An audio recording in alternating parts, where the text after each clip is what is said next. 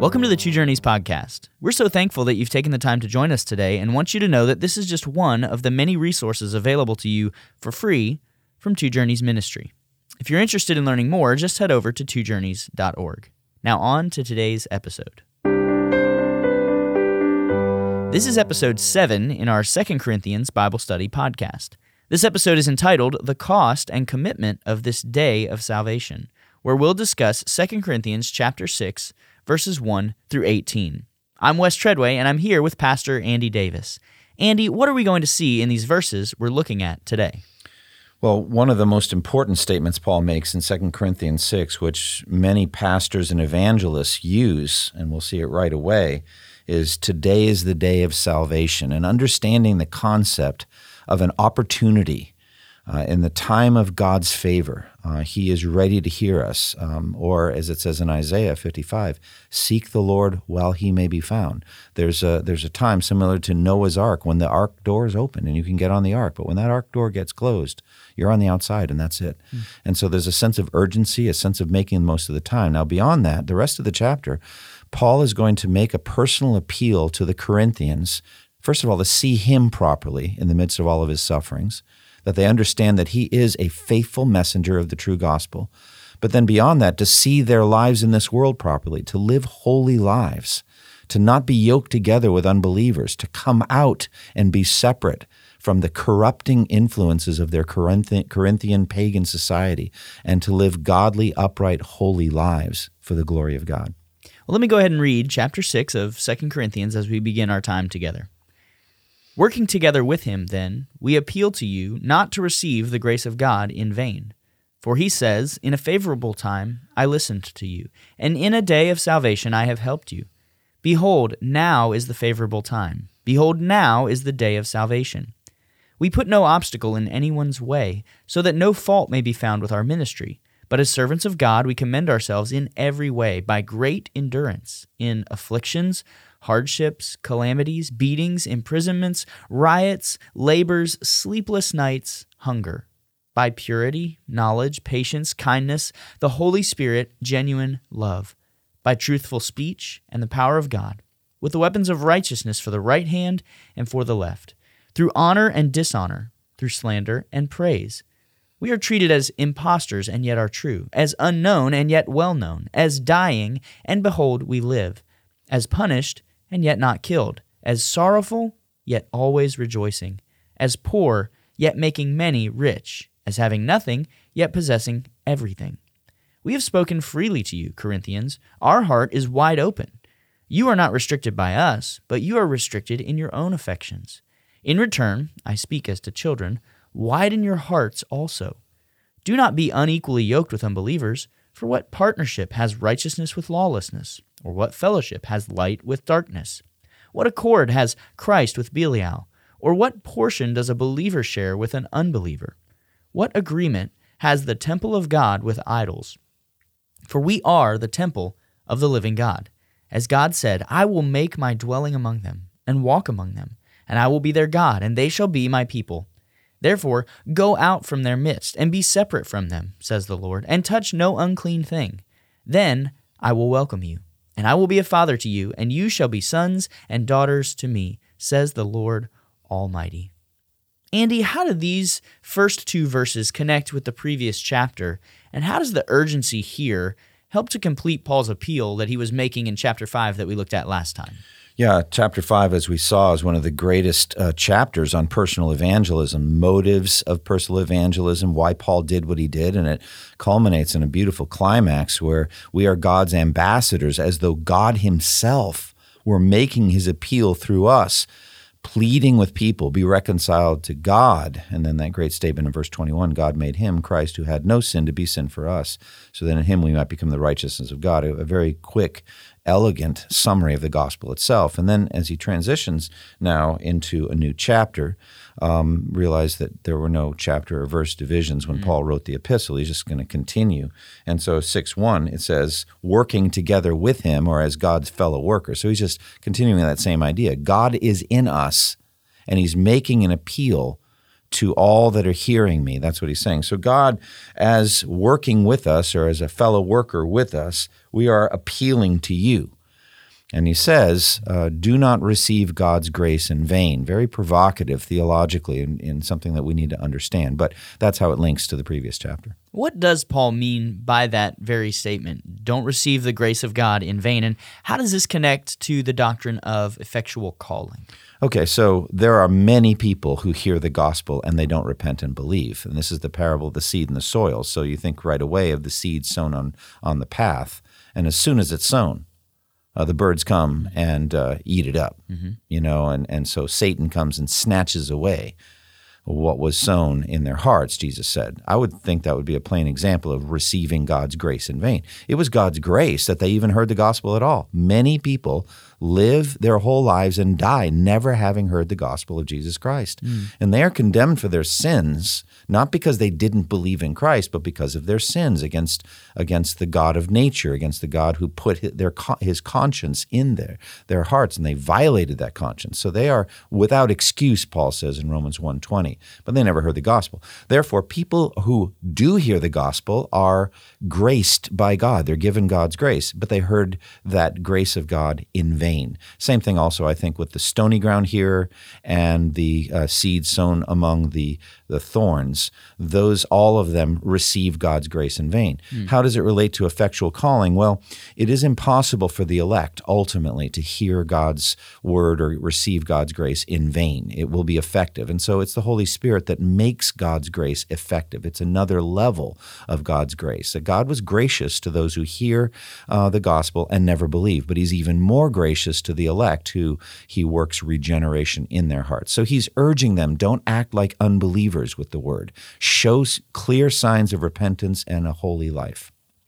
What is God saying to sinners in verse 2? And how should the urgency of this passage also be pressed on people already converted for both evangelism and personal holiness? Yeah, he says, In the time of my favor, I, I heard you, and in the day of salvation, I helped you. And he says, I tell you, now is that time. Now is the time of God's favor. Now is the day of salvation. So, as I mentioned during the intro of this podcast, there is an open opportunity now, uh, a season of amnesty, but that will not go on forever. There is a, a certain limit, a time limit to that uh, that opportunity, that time of God's favor. I think it very much links uh, to that's he's quoting Isaiah 49 here, but it also uh, links to Isaiah 55 seek the Lord while he may be found. Mm. That implies a time when he will no longer be found. And so the idea here is, as uh, the author to Hebrews says, uh, if you, uh, as the Holy Spirit says, today, if you hear his voice, don't mm-hmm. harden your heart. So when you hear the gospel, you should immediately repent. You should not presume on another hearing or another opportunity. You should not put it off to a future time because it could be that was the day, that was the opportunity. You might actually live for many years beyond that. Mm. I think about Felix, who was very convicted and, and made afraid by hearing Paul talk about righteousness, self control, and the judgment to come. Mm. And he got so afraid, he stopped Paul and he said, That's enough for now. I'll send for you again at a more suitable time. But he never repented two more years passed, and then the whole era passed in his life. He went on to his next assignment, mm. and that was it. For all we knew, that was his day of salvation. Wow. That was his time, and he did not make the most of it. So there's a sense of urgency. I think fundamentally the idea here is do not presume on a future day. Today, if you hear God appealing to you, repent and follow him. That's something true also for Christians. Even though we've already come to faith in Christ, he may be calling on you to repent from a specific sin pattern. Mm. Don't put it off. Repent today and then also the urgency of that gospel message as well, knowing that today may be the day of salvation for someone and mm-hmm. seeing that as an opportunity, a golden opportunity to be faithful with that message God's entrusted to us, yeah, as we talked about I agree. Time. I just think it's it's it's presumption. Mm. It is arrogance to think that you will have another day. Mm. As James tells us, you don't know what will happen tomorrow. You might not even be alive. Yeah. So the idea is it's urgent. And I've heard evangelists use this. I've used it myself. Say, look, you're here today. You've heard the gospel today. Repent today. Mm. Now, in verses 3 through 13, Paul turns to his own example of suffering and, and this picture of suffering in the ministry. Uh, but in verse 3, what kinds of obstacles could an evangelist or missionary or pastor put in someone's path to make them stumble over the gospel message? And why is it so vital for ministers of the gospel to live out godliness before the eyes of the people they're ministering to? Well, it seems from verse 3, Paul's saying, We don't do offensive things, we don't do sinful things that would dis- discredit the message. So, all along in 2 Corinthians, we're going to see this again and again. Paul's very aware that there's a weaving together of the message, which he didn't craft, he's just a messenger, was crafted by God. Galatians, he said, I didn't make this gospel up, it was revealed to me from heaven. Uh, I'm just a faithful messenger of it. But there's a, a, a weaving together of the message and the messenger. And so he understands that people just see the messenger. And if the messenger is doing things that are offensive, that are immoral, if he's leading a wicked life in some way, sexually immoral, or if he's actually greedy for money, or if he's doing some wicked thing that discredits the message, even if he is in fact preaching the pure gospel, that is a system that will not work. People do see the lifestyle of the messenger. Mm. And he's saying, I don't do that. I don't put any stumbling block that would discredit my ministry and my message. We have sought to be holy before you. We're not perfect, but we haven't done anything that should cause you to stumble. And then he goes on from there to list his credentials, generally of suffering. Mm-hmm. And Paul uses various terms, all in the plural, to discuss these trials. He's talks about afflictions, hardships, mm-hmm. calamities. What does this teach us about his life, and how does endurance in the face of stiff opposition actually validate the message of the gospel? Right. So, um, this is an amazing uh, book, really. And uh, this chapter is perhaps not as well known as Paul's resume of suffering that he'll give us in chapter 11, where he goes through, you know, five times I was beaten with the lashes, the 40 lashes minus one. Mm. Uh, three times I was beaten with rods. That's eight beatings, shipwrecked, all that. He's got this long list of sufferings. Well, this is basically the same thing here in different words. No one that I'm aware of in church history suffered as much for the gospel as the Apostle Paul. No mm. one. There's no one who even comes close. And if we look at this listing, it is very convicting for all pastors and all missionaries and really all Christians of what Paul was willing to go through for the gospel. I think one phrase in particular has struck me. Um, in my translation, it says, hard work, sleepless nights, and hunger. Mm. I just think about that. You've got labor, I think, in there. Mm-hmm. Um, sleepless nights and hunger probably be about mm-hmm. the same. Um, you know, I think about that and and uh, just the the labor he was willing to do. It was when I meditated on that phrase that I first began to see that kind of three legged stool of Paul's practical life, where during the day he was reasoning in the marketplace with the pagans. In the evenings, he was teaching the church sound doctrine, and late at night, he was making tents to support himself and his coworkers. Hmm. So that's where you get sleepless nights. If there was a tent order due the next day, he had to work through the night. Yeah. Wow. Uh, he could have worked all day, but he had other work to do. So he's just a hard worker. Also, he talks about beatings, imprisonments, and riots. I mean, who has ever triggered a riot? Yeah. You know, but Paul did it again and again. And so his sufferings validate his status as a true messenger of the gospel. He's not in it for anything worldly. Mm. He's not getting anything worldly out of it. But by his suffering and the way he carries himself in the suffering, he is continually commending Christ and the gospel. How does this list convict and motivate us to serve Christ? Because mm-hmm. we've seen how it validates the message uh, mm-hmm. that Paul is proclaiming, but really, as he elaborates in verse 4 and verse mm-hmm. 5, um, this is convicting to me. How mm-hmm. should it convict us and then motivate us to action as we serve Christ? Well, all of us have that fleshly self focus, fanatical commitment to self. Fundamental among that is a commitment to self preservation, to mm. survival. Mm. I mean, every animal is committed to his own survival. And so we are committed, just like any other living creature, to survive, to get through this thing and alive on the other side of this. Jesus calls on us to take up our cross by which we die, be willing to die and, and then give lesser um, of ourselves, not less than death, but to give all of our energy, to give our time, our freedom, mm. whatever. We understand that that call, but very few of us live it out. It's it's very difficult to do, and so there's always this upward call of Christ to a higher level of consecration. And as I read these words.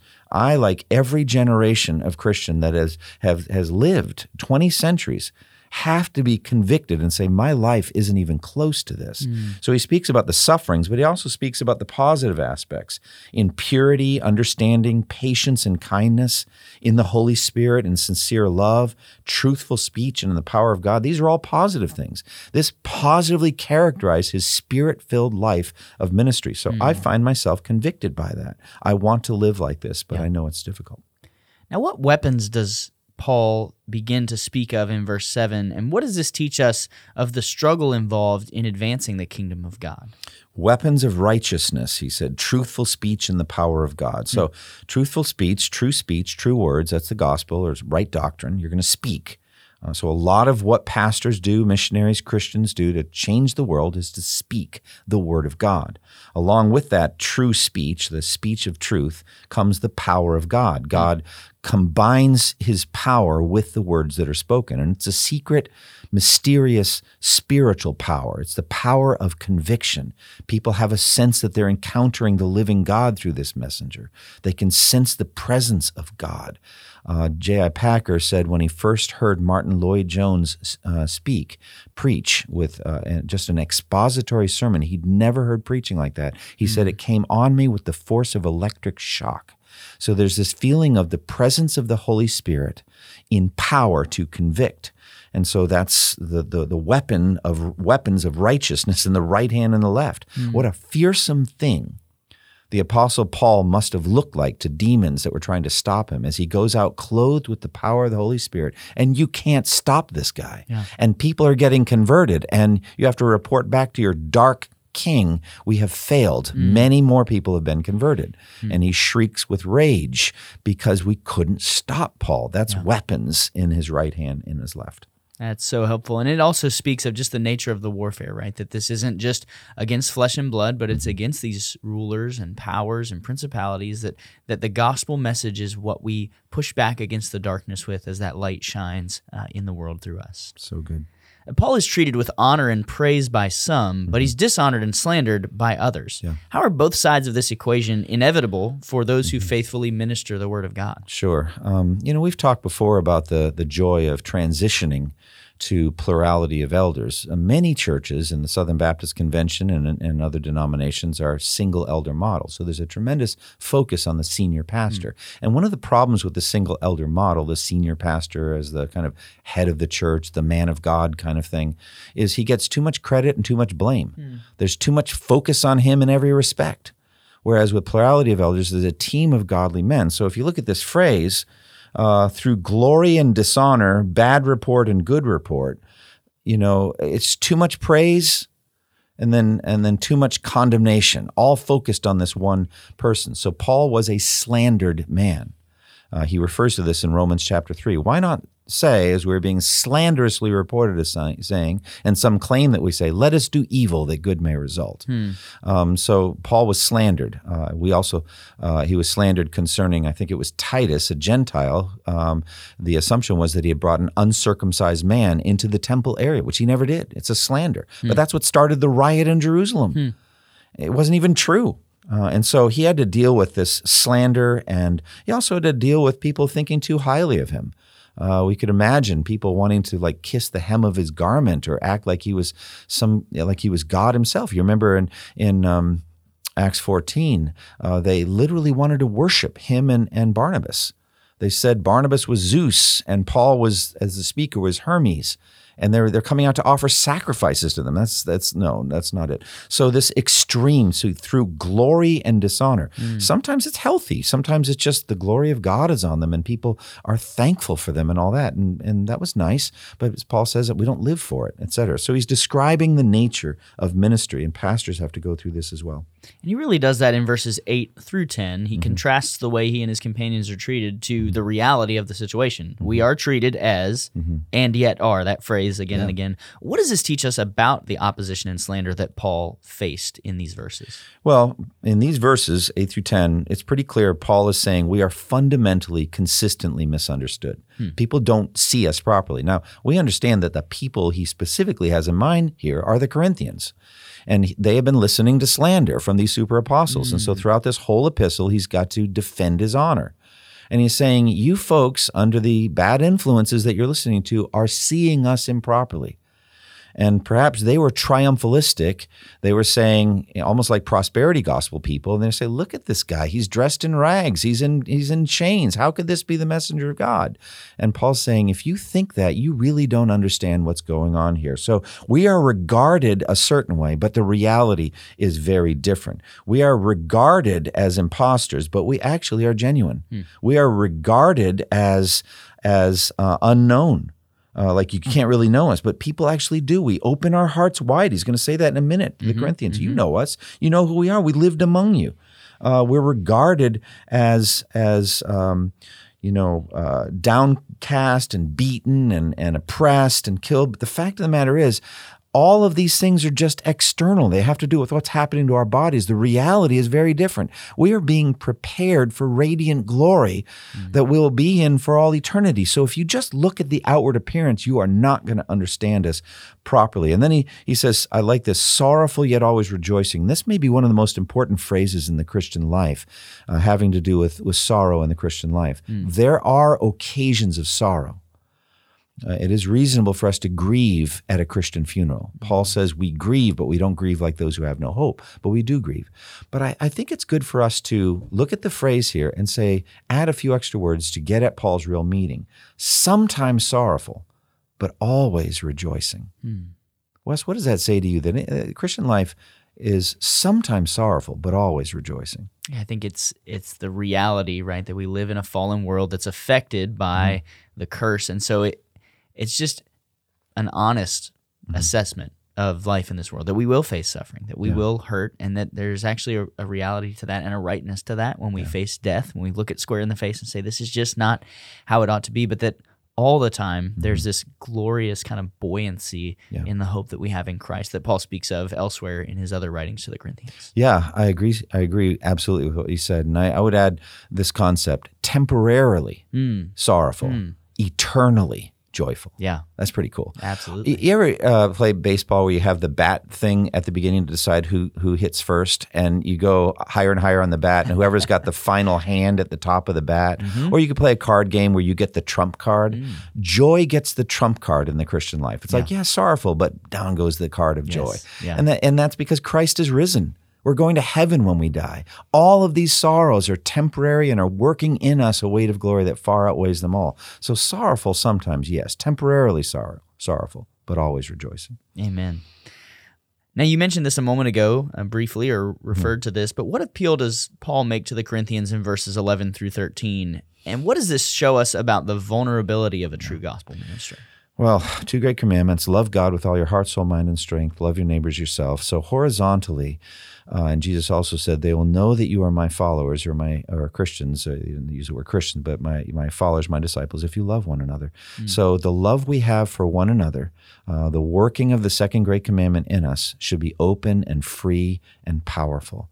We should genuinely love each other. We should love the brothers. God loves us. God loves that other person, that brother or sister. God loved them, sent his son to die for them. We should love them too. So First John is very clear. If you love the Father, you love the children. And so what he's saying to the Corinthians is, I'm not feeling the love right now. You guys are looking at me with the stink eye. You're you're negative toward me. And I don't get it.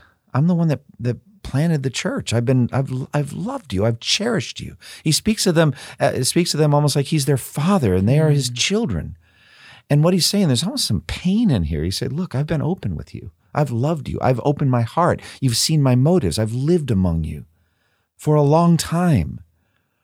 But now you are withholding your affection from me. You're restrained. You're questioning me. You're, you're, it's, it's, it's edgy now between us. And I, I wish it wouldn't be that way. I'm asking you I'm begging you, open wide your heart and mm-hmm. love me too. Mm-hmm. We're going to spend eternity together in heaven. The more we can live that life of love now, the better. So I'm I'm appealing to you. I have spoken openly to you. My my heart's open to you. You, you there's no secrets with me. You know who I am.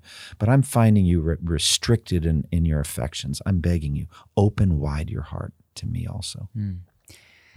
Now, in the final verses of this chapter, we turn to really the nature and the call uh, of God's people that He's called mm-hmm. out to Himself. But we also learn some things about the dangers of worldliness. Mm-hmm. What do verses 14 through 18, this final section, teach us about the dangers of worldliness? Well, the initial prohibition in verse 14 is well known do not be yoked together with unbelievers. The yoking together means to be, I think, in some kind of a covenant or serious relationship with an unbeliever.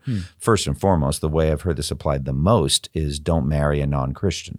So that is a covenant relationship. You should absolutely not marry a non Christian. Others have applied it in different ways, saying don't go uh, into business partnership with a non Christian. You're going to be pulling in different directions. You're going to be going after the kingdom of God. They're going to be going after the kingdom of this world. And you're just going to be going in different directions. So a yoke of oxen needs to go in the same direction. Hmm. So don't yoke yourself together with unbelievers because you don't have fellowship with them. They are under the control of Satan. He uses that language. Uh, what harmony is there between Christ and Belial? Or, or I mean, it's really Beelzebub or, or Satan. Mm-hmm. How could there be mm-hmm. harmony between? And they are children of the devil. Now, I think this whole section he's addressing the fact that they're still immersed in a very hostile pagan world there in Corinth. Yeah. Most of the Corinthians are unconverted. Most of them are pagans. They're going to the temple prostitutes. They're eating meat sacrificed to idols and loving it. They're worshiping demons effectively. Don't don't ally yourself with them, but instead come out, he says in the language of Isaiah, come out and be separate. Don't live the life of an unbeliever. Come out and be separate. Now, this is a very important statement that's been made over the years um, of, of, of separation, the come out and be separate. All Christians have to be called out of the world system and lead conspicuously holy lives. Now, some movements have been more separatistic than others. Some have entirely separated. We think about the Amish, who almost have literally nothing to do with the outside world. They've mm. been separate. But the problem with that is it's hard to do evangelism and missions. So the separation, I think, as Jesus said, I'm not asking you, Father, John 17, that you take them out of this world, but you protect them from the evil one. This is the kind of protection that Jesus was talking about holiness. I, I will, I will uh, live among you. I will walk among you as Jesus did, but I will not share in your worldview. I will not share in your sins. I'm going to live a holy, godly life. That's the call here. And what reason does Paul give for this command? In verses 15 through 16, he, he elaborates on exactly some of the things that you were just uh, talking about. What does it mean that we Christians are the temple of the living God?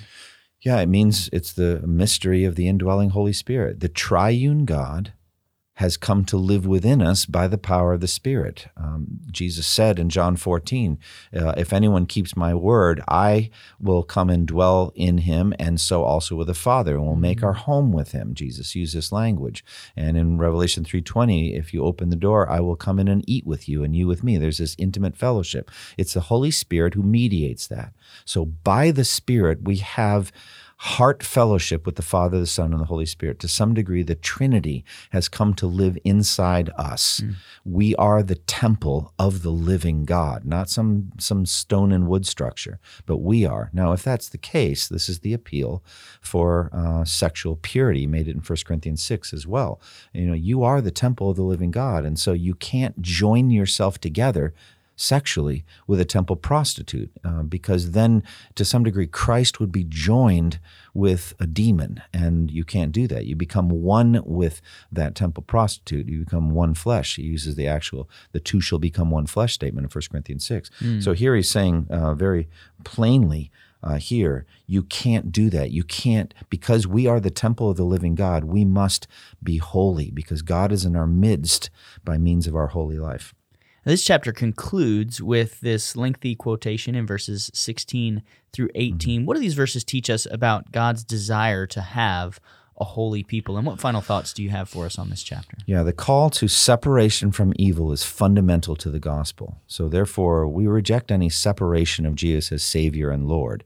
Uh, he is both Savior and Lord, and by being Savior, He's saving you from sin.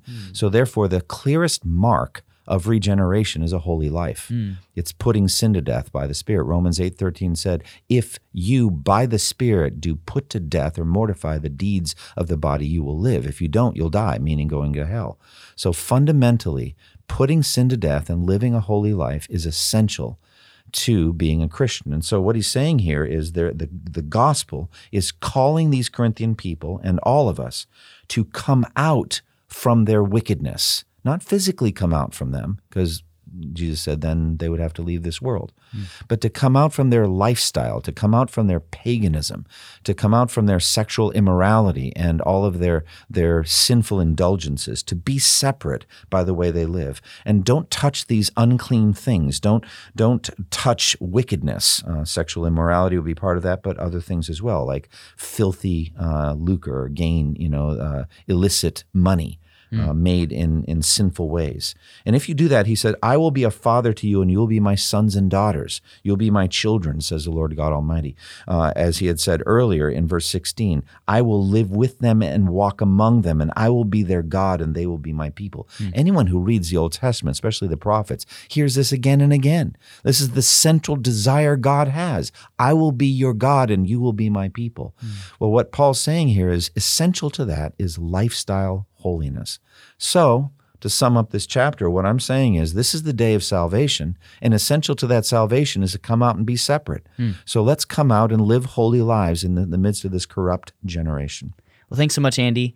This has been episode seven in our Second Corinthians Bible Study podcast, and we want to invite you to join us next time for episode eight, entitled Paul's Joy in the Corinthians' Repentance, where we'll discuss Second Corinthians chapter 7, verses 1 through 16. Thank you for listening to the Two Journeys podcast, and may the grace of our Lord Jesus Christ be with you all. Thank you for listening to this resource from twojourneys.org. Feel free to use and share this content to spread the knowledge of God and build His kingdom. Only we ask that you do so for non commercial purposes and in accordance with the copyright policy found at twojourneys.org. Two Journeys exists to help Christians make progress in the two journeys of the Christian life the internal journey of sanctification and the external journey of gospel advancement. We do this by exporting biblical teaching for the good of Christ's church and for the glory of God.